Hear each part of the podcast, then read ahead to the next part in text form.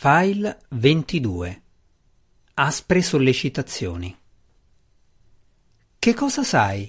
chiese matrona Malissa a Jarlaxle che passeggiava al suo fianco attraverso il complesso di casa d'Urden. Normalmente Malissa non si sarebbe fatta vedere così apertamente in compagnia dell'infame mercenario, ma era preoccupata e impaziente. Le era stata riferita una certa agitazione nella gerarchia delle famiglie dominanti di Menzo Berranzan, e questo non faceva presagire nulla di buono per casa d'Urden. Che cosa so? le fece eco Jarlaxl ostentando sorpresa. Malisse lo guardò con sguardo torvo e lo stesso fece Brizza, che camminava dall'altro lato dell'impudente mercenario. Jarlax si schiarì la voce, anche se sembrò quasi che si fosse messo a ridere. Non poteva fornire a Malisse i particolari delle voci che giravano, non era così sciocco da tradire le case più potenti della città. Ma Jarlax poteva stuzzicare Malisse con una semplice affermazione di logica che confermasse unicamente quanto lei aveva già ipotizzato. Zincarla, lo spirito spettro, è in azione da molto tempo. Malisse lottò per mantenere uniforme la propria respirazione senza dare nell'occhio si rese conto che Jarlaxle sapeva più di quanto avrebbe detto e il fatto che il mercenario calcolatore avesse affermato così freddamente ciò che era evidente le rivelò che le sue paure erano giustificate. In verità lo spirito spettro di Zacnafein stava cercando Drist ormai da moltissimo tempo. Non serviva ricordare a Malisse che la regina ragno non era famosa per la sua pazienza. Hai altro da dirmi? chiese Malisse. Jarlax scrollò le spalle in modo vago. Allora sparisci da casa mia, ringhiò la matrona madre. Jarlax esitò per un momento, chiedendosi se dovesse pretendere un pagamento per le scarse informazioni fornite. Poi si sprofondò in uno dei suoi ben noti inchini, agitando ampiamente il cappello, e si volse per dirigersi verso il cancello. Sarebbe stato ripagato ben presto. Nell'anticamera della cappella della casa, un'ora più tardi, matrona Malis si appoggiò allo schienale del trono e sguinzagliò i propri pensieri nei tunnel serpeggianti del selvaggio buio profondo. La sua telepatia con lo spirito spettro era limitata, di solito un passaggio di forti emozioni, nulla di più.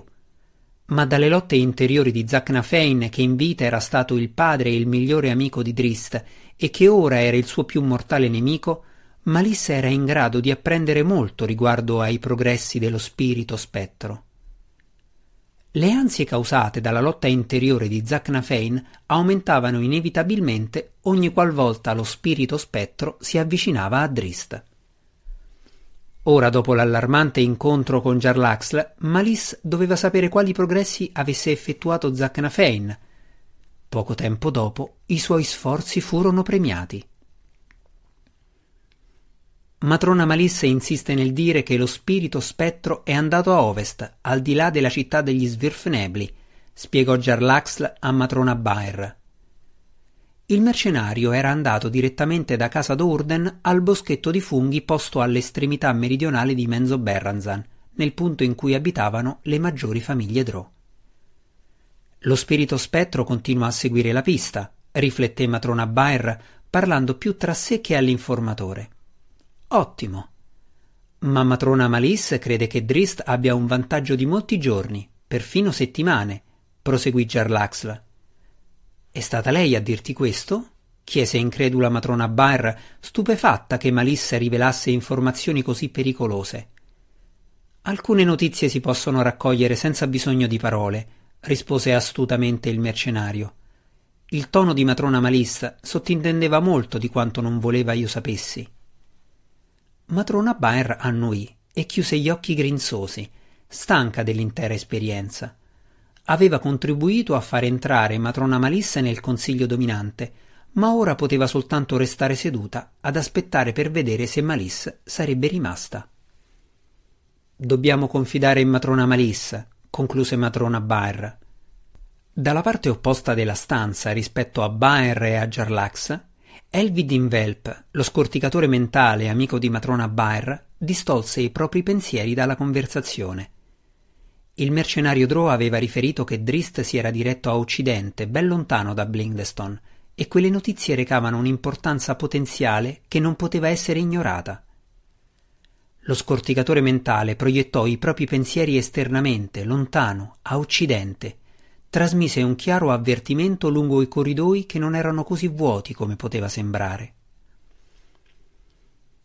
Non appena ebbe posato lo sguardo sul lago immobile, Zacnafen capì di aver raggiunto la propria preda. Scese in basso tra gli incavi e le rocce scoscese lungo le pareti dell'ampia grotta e avanzò. Poi trovò la porta non certo naturale e il complesso della grotta che si trovava al di là di questa. Antichi sentimenti si scatenarono all'interno dello spirito spettro, sentimenti riguardanti l'affinità che un tempo aveva vissuto con Drist. Nuove, selvagge emozioni si affrettarono tuttavia a sopraffare tali sentimenti, mentre matrona Malis entrava con furia selvaggia nella mente di Zacnafein. Lo spirito spettro fece violentemente irruzione dalla porta, con le spade sfoderate, e si fece strada all'interno del complesso spaccando tutto. Una coperta volò in aria e cadde giù a brandelli, tagliata una dozzina di volte dalle spade di Zacnafein. Quando ebbe sfogato l'accesso di rabbia, il mostro di matrona Malis si accovacciò, sistemandosi a esaminare la situazione. Drist non era a casa. Lo spirito spettro impiegò soltanto un breve attimo per determinare che Drist e un compagno, o forse anche due, erano partiti dalla grotta alcuni giorni prima. Gli istinti tattici di Zacnafein gli suggerivano di porsi in attesa, perché sicuramente questo non era un accampamento fasullo come era stato quello situato esternamente alla città degli gnomi del profondo. Sicuramente la preda di Zacnafein aveva intenzione di ritornare. Lo spirito spettro sentiva che matrona Malis sul trono nella città Drò non avrebbe sopportato ritardi. Le restava poco tempo. Voci pericolose stavano intensificandosi di giorno in giorno e questa volta i timori e l'impazienza di Malis le sarebbero costati cari. Soltanto alcune ore dopo che Malissa aveva guidato lo spirito spettro lungo i tunnel all'inseguimento del figliollo rinnegato, Drist, Belwar e Clacker fecero ritorno alla grotta da una strada diversa. Drist intuì immediatamente che c'era qualcosa di gravemente strano. Sfoderò le lame e attraversò correndo la sporgenza, balzando su fino alla porta del complesso prima ancora che Belwar e Clacker riuscissero a porgli delle domande. Quando arrivarono alla cavità, compresero l'allarme di Drist. Il luogo era distrutto, le amache e le coperte erano strappate, alcune ciotole e una piccola scatola che era stata riempita di cibi raccolti erano frantumate e gettate in ogni angolo.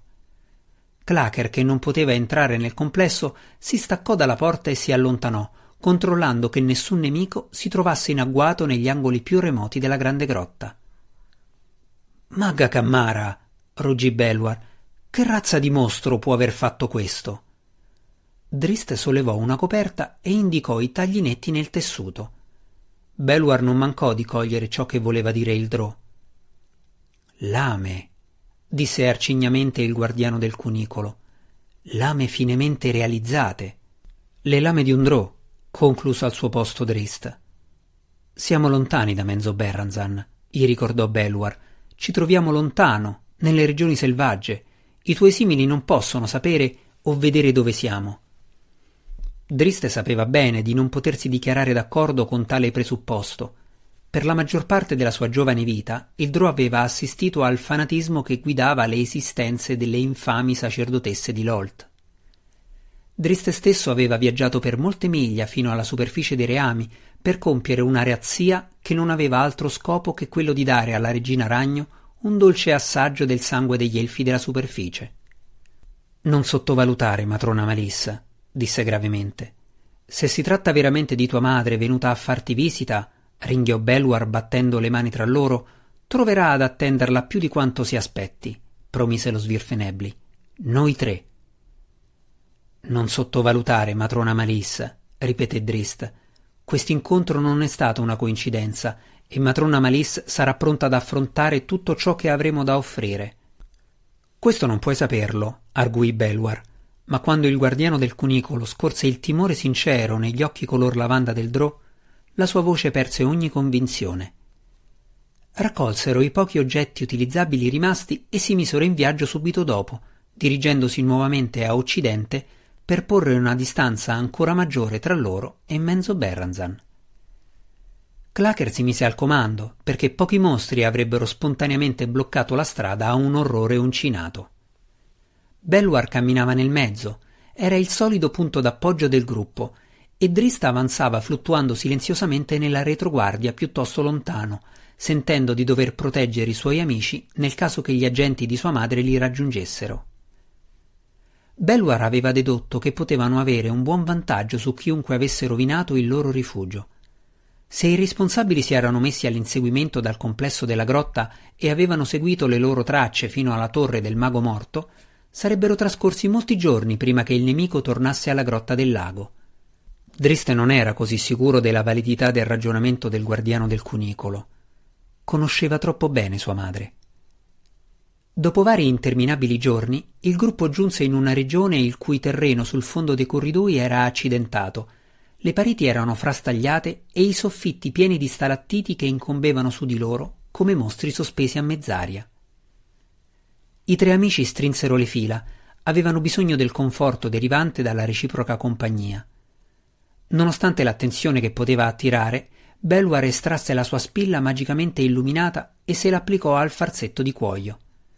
Anche con quel bagliore, le ombre proiettate dalle punte acuminate non facevano che promettere pericolo. Questa regione sembrava più silenziosa rispetto alla solita immobilità del buio profondo. I viandanti nel mondo sotterraneo dei regni udivano raramente i rumori prodotti da altre creature, ma qui la quiete risultava più profonda, come se tutta la vita fosse stata in qualche modo sottratta dal luogo. I passi pesanti di Clacker e il fruscio degli stivali di Belwar echeggiavano in modo snervante tra le varie superfici di pietra. Belwar fu il primo a intuire l'avvicinarsi di un pericolo. Sottili vibrazioni nella pietra rivelarono allo Svirfenebli che lui e i suoi amici non erano da soli. Lo gnomo del profondo fermò Clacker con la mano a piccone, poi si volse verso Drist per vedere se il Drò condividesse la sua inquietudine. Drist indicò il soffitto, poi levitò su nell'oscurità, cercando tra le molte stalattiti un punto adatto a un'imboscata. Il Drò sfoderò una delle sue scimitarre mentre saliva e posò l'altra mano sulla statuina d'onice che aveva in tasca. Belwar e Clacker si sistemarono dietro a uno sperone di pietra, mentre lo gnomo del profondo mormorava il ritornello che avrebbe reso magiche le sue mani di Mitral. Entrambi si sentivano meglio nella consapevolezza che il guerriero Drò si trovava lassù e vegliava su di loro. Ma Drist non fu il solo a scegliere le stalattiti come punto adatto a un'imboscata – non appena fu penetrato tra le pietre frastagliate e acuminate, il Drò capì di non essere solo. Una forma un po' più grande di Drist, ma dall'aspetto evidentemente umanoide, uscì lentamente passando intorno a una vicina stalattite. Drist si spinse verso di essa, dando un calcio a una roccia e così facendo estrasse l'altra scimitarra. Comprese la natura del pericolo un attimo più tardi, perché la testa del suo nemico sembrava una piovra con quattro tentacoli. Drist non aveva mai visto prima una simile creatura, ma sapeva di che cosa si trattava. Era un Illitid, uno scorticatore mentale, il mostro più malvagio e più temuto di tutto il buio profondo. Lo scorticatore mentale colpì per primo, molto prima che Drist si fosse avvicinato abbastanza da poterlo colpire con la scimitarra. I tentacoli del mostro si agitarono e ondeggiarono, un cono di energia mentale si rovesciò su Drist. Il Drò lottò reagendo contro l'oscurità incombente con tutta la sua forza di volontà. Cercò di concentrarsi sul suo obiettivo, cercò di mettere a fuoco la propria rabbia, ma Lilithid colpì di nuovo. Apparve un altro scorticatore mentale e sparò lateralmente contro Drist la sua forza ottundente. Belwar e Clacker non poterono vedere nulla dello scontro, perché Drist si trovava troppo in alto rispetto al raggio della spilla illuminante dello gnomo del profondo. Entrambi intuirono che stava accadendo qualcosa sopra di loro, tuttavia, e il guardiano del cunicolo si arrischiò a chiamare il suo amico in un sussurro. Drist! La risposta giunse soltanto un attimo dopo, quando due scimitarre caddero fragorosamente sulla pietra. Belwar e Clacker si diressero sorpresi verso le armi, poi indietreggiarono. Davanti a loro l'aria luccicava e tremolava, come se si stesse aprendo una porta invisibile che conduceva a qualche altro piano d'esistenza. Un Illitid vi passò attraverso, comparendo direttamente davanti agli amici stupefatti e scatenando la sua esplosione mentale prima che nessuno di loro avesse il tempo di gridare. Belwar barcollò e si accasciò a terra, ma Clacker, la cui mente era già in conflitto tra l'orrore uncinato e il PEC, non venne colpito così negativamente. Lo scorticatore mentale scatenò di nuovo la sua forza, ma l'orrore uncinato entrò direttamente nel cono ottundente e annientò Lilithid con un unico colpo della sua enorme mano uncinata. Clacker si guardò tutto intorno e poi alzò lo sguardo. Altri scorticatori mentali stavano scendendo dal soffitto, due tenevano Drist per le caviglie. Si aprirono altre porte invisibili.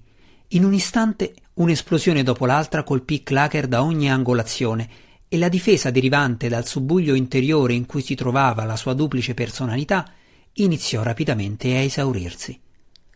Una disperazione e un'indignazione prorompente travolsero le azioni di Clacker.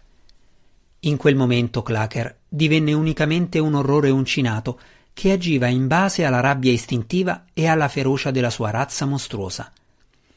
Ma perfino la dura corazza di un orrore uncinato si rivelò una difesa insufficiente contro le scariche continue e insidiose degli scorticatori mentali. A quel punto si trovò parzialmente immerso nell'oscurità, Sapeva di essere inginocchiato sulla pietra. Clacker continuò a trascinarsi, rifiutando di cedere, rifiutando di abbandonare la rabbia pura che lo pervadeva. Poi si abbandonò a terra, senza più pensare a Drist o a Belwar o alla rabbia. C'era soltanto l'oscurità.